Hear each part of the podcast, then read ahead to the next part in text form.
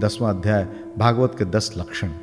श्री सुखदेव जी कहते हैं, परीक्षित, भागवत पुराण में सर्ग, विसर्ग, स्थान, पोषण, उति, मनवंतर ईशानु कथा निरोध, मुक्ति और आश्रय, इन दस विषयों का वर्णन है। इनमें जो दसवां आश्रय तत्व है, उसी का ठीक ठीक निश्चय करने के लिए कहीं श्रुति से, कहीं तात्पर्य से और कहीं दोनों के अनुकूल अनुभव से महात्माओं ने अन्य नौ विषयों का बड़ी सुगम रीति से वर्णन किया है। ईश्वर की प्रेरणा से गुणों में क्षोभ होकर रूपांतर होने से जो आकाशादि पंचभूत, शब्दादि तन्मात्राएँ, इंद्रियाँ, अहंकार और महतत्व की उत्पत्ति होती है, उसको सर्ग कहते हैं। उस विराट पुरुष से उत्पन्न ब्रह्मा जी के द्वारा जो विभिन्न चराचर सृष्टियों का निर्माण होता है, उसका नाम है विसर्ग। प्रतिपद नाश की ओर बढ़ने वाली सृष्टि को एक मर्यादा में स्थिर रखने से भगवान विष्णु की जो श्रेष्ठता सिद्ध होती है, उसका नाम स्थान है। अपने द्वारा सुरक्षित सृष्टि में भक्तों के ऊपर उनकी जो कृपा होती है, उसका नाम है पोषण। मनवंतरों के अधिपति, जो भगवत भक्ति और प्रजापालन रूप शुद्ध धर्म का अनुष्ठान करते हैं, उसे मनवंतर कहते हैं। जीवों की वे वासनाएँ जो कर्म के द्वारा उन्हें बंधन में डाल देती हैं उति नाम से कही जाती हैं। भगवान के विभिन्न अवतारों के और उनके प्रेमी भक्तों के विविध आख्यानों से युक्त गाथाएँ ईश कथा है। जब भगवान योग निद्रा स्वीकार करके शयन करते हैं, तब इस जीव का अपनी उपाधियों के साथ उसमें लीन हो जाना निरोध है। अज्ञान कल्पित कर्तत्व भुक्रत्व आदि अनात्म भाव का परित्याग करके अपने वास्तविक स्वरूप परमात्मा में स्थित होना ही मुक्ति है। परीक्षित इस चराचर जगत की उत्पत्ति और प्रलय जिस तत्व से प्रकाशित होते हैं, वो परम ब्रह्म ही आश्रय है। शास्त्रों में उसी को परमात्मा कहा गया है। जो नेत्र आदि इंद्रियों का अभिमानी दृष्टा जीव है, वही इंद्रियों के अधिष्ठात्र देवता सूर्य आदि के रूप में भी है। और जो नेत्र गोलक आदि से युक्त दृश्य देह है, वही उन दोनों को अलग अलग करता है। इन तीनों में यदि एक का भी अभाव हो जाए तो दूसरे दो की उपलब्धि नहीं हो सकती। अतः जो इन तीनों को जानता है, वो परमात्मा ही है। सबका अधिष्ठान आश्रय तत्व है। उसका आश्रय वो स्वयं ही है, दूसरा कोई नहीं। जब पूर्वोक्त विराट पुरुष ब्रह्मांड को फोड़कर निकला, तब वो अपने रहने का स्थान ढूँढने लगा। और स्थान की इच्छा से इस शुद्ध संकल्प पुरुष ने अत्यंत पवित्र जल की सृष्टि की। विराट पुरुष रूप नर से उत्पन्न होने के कारण ही जल का नाम नार पड़ा और उस अपने उत्पन्न किए हुए नार में वो पुरुष एक हज़ार वर्षों तक रहा। इसी से उसका नाम नारायण हुआ। उन नारायण भगवान की कृपा से द्रव्य, कर्म, काल, स्वभाव और जीव आदि की सत्ता है।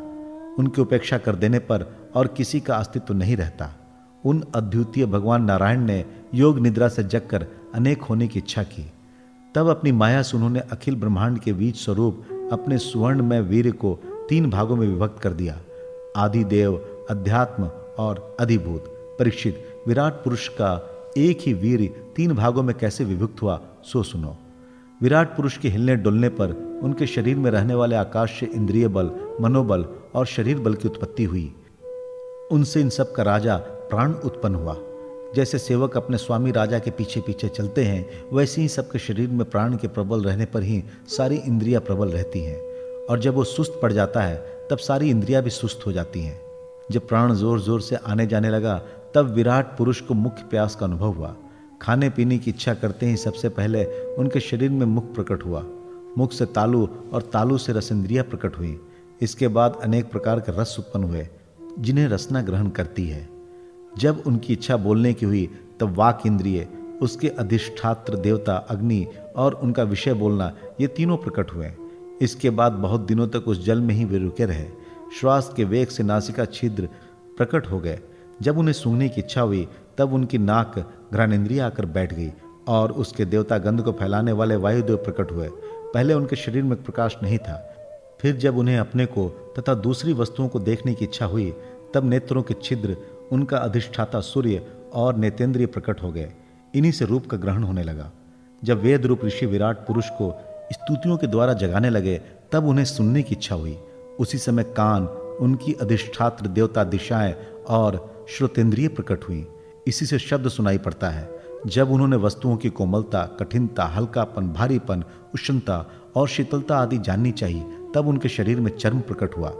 पृथ्वी में से जैसे वृक्ष निकल आते हैं उसी प्रकार उस चर्म में रोए पैदा हुए और उसके भीतर बाहर रहने वाले वायु भी प्रकट हो गया।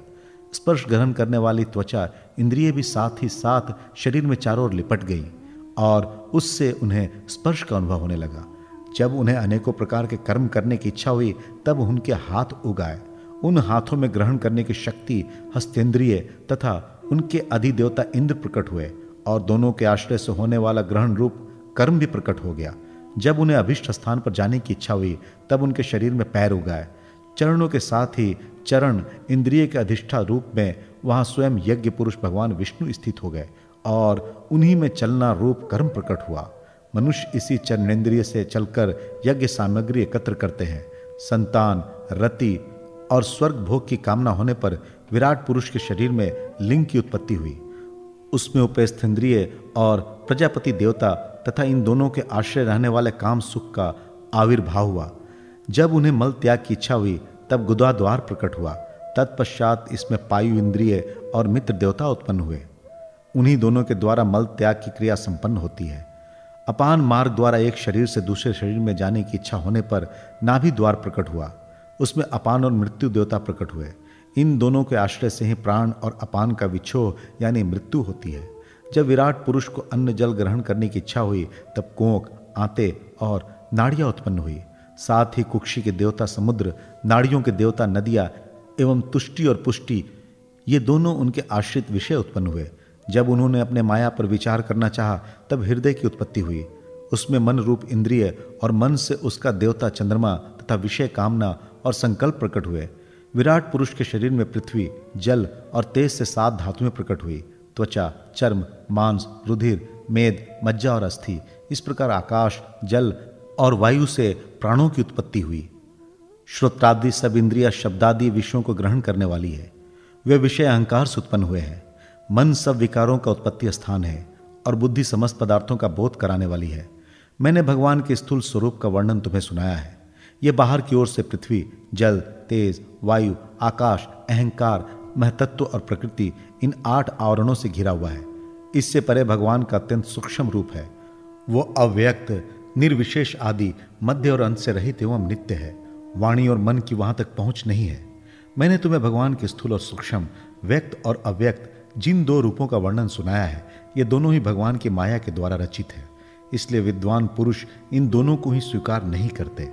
वास्तव में भगवान निष्क्रिय हैं। अपनी शक्ति से ही वे सक्रिय बनते हैं। फिर तो वे ब्रह्मा का यह विराट रूप धारण करके वाच्य और वाचक, शब्द और उसके अर्थ के रूप में प्रकट होते हैं और अनेकों नाम, रूप तथा क्रियाएँ स्वीकार करते हैं। परीक्षित, प्रजापति, मनु, देवता, ऋषि, पितर, सिद्ध, चारण, गंधर्व, विद्याधर, असुर, यक्ष, किन्नर, अप्सराएँ, नाग, सर्प किम पुरुष उरग मातृकाय राक्षस, पिशाच, प्रेत, भूत, विनायक, कुष्मांड, उन्माद वेताल, यातुधान, ग्रह, पक्षी, मृग, पशु, वृक्ष, पर्वत, सरिसृप इत्यादि जितने भी संसार में नाम रूप हैं, सब भगवान के ही हैं। संसार में चर और अचर भेद से दो प्रकार के तथा जरायुज, अंडज, स्वदेज और उदिब्ज भेद से चार प्रकार के जितने भी जलचर, थलचर तथा आकाशचारी प्राणी हैं, सब के सब शुभ, अशुभ और मिश्रित कर्मों के तदनुरूप फल हैं। सत्व की प्रधानता से देवता, रजोगुण की प्रधानता से मनुष्य और तमोगुण की प्रधानता से नारकीय योनियाँ मिलती है। इन गुणों में जब एक गुण दूसरे दो गुणों से अभिभूत हो जाता है, तब प्रत्येक गति के तीन तीन भेद और हो जाते हैं। वे भगवान जगत के धारण पोषण के लिए धर्म में विष्णु रूप स्वीकार करके देवता, मनुष्य और पशु पक्षी आदि रूपों में अवतार लेते हैं तथा विश्व का पालन पोषण करते हैं। प्रलय का समय भगवान अपने बनाए हुए इस विश्व की कालाग्नि स्वरूप, रुद्र का रूप ग्रहण करके अपने में वैसे ही लीन कर लेते हैं, जैसे वायु मेघमाला को। परीक्षित महात्माओं ने अचिंत्य श्रेय भगवान का इस प्रकार वर्णन किया है। परंतु तत्वज्ञानी पुरुषों को केवल इस सृष्टि पालन और प्रलय करने वाले रूप में ही उनका दर्शन नहीं करना चाहिए, क्योंकि वे तो इससे परे भी हैं। सृष्टि की रचना आदि कर्मों का निरूपण करके पूर्ण परमात्मा से कर्म या कर्तापन का संबंध नहीं जोड़ा गया है। वो तो माया से आरोपित होने के कारण कर्तव्य का निषेध करने के लिए ही है। यह मैंने ब्रह्मा जी के महाकल्प का अवान्तर कल्पों के साथ वर्णन किया है। सब कल्पों में सृष्टि कर्म एक सा ही है।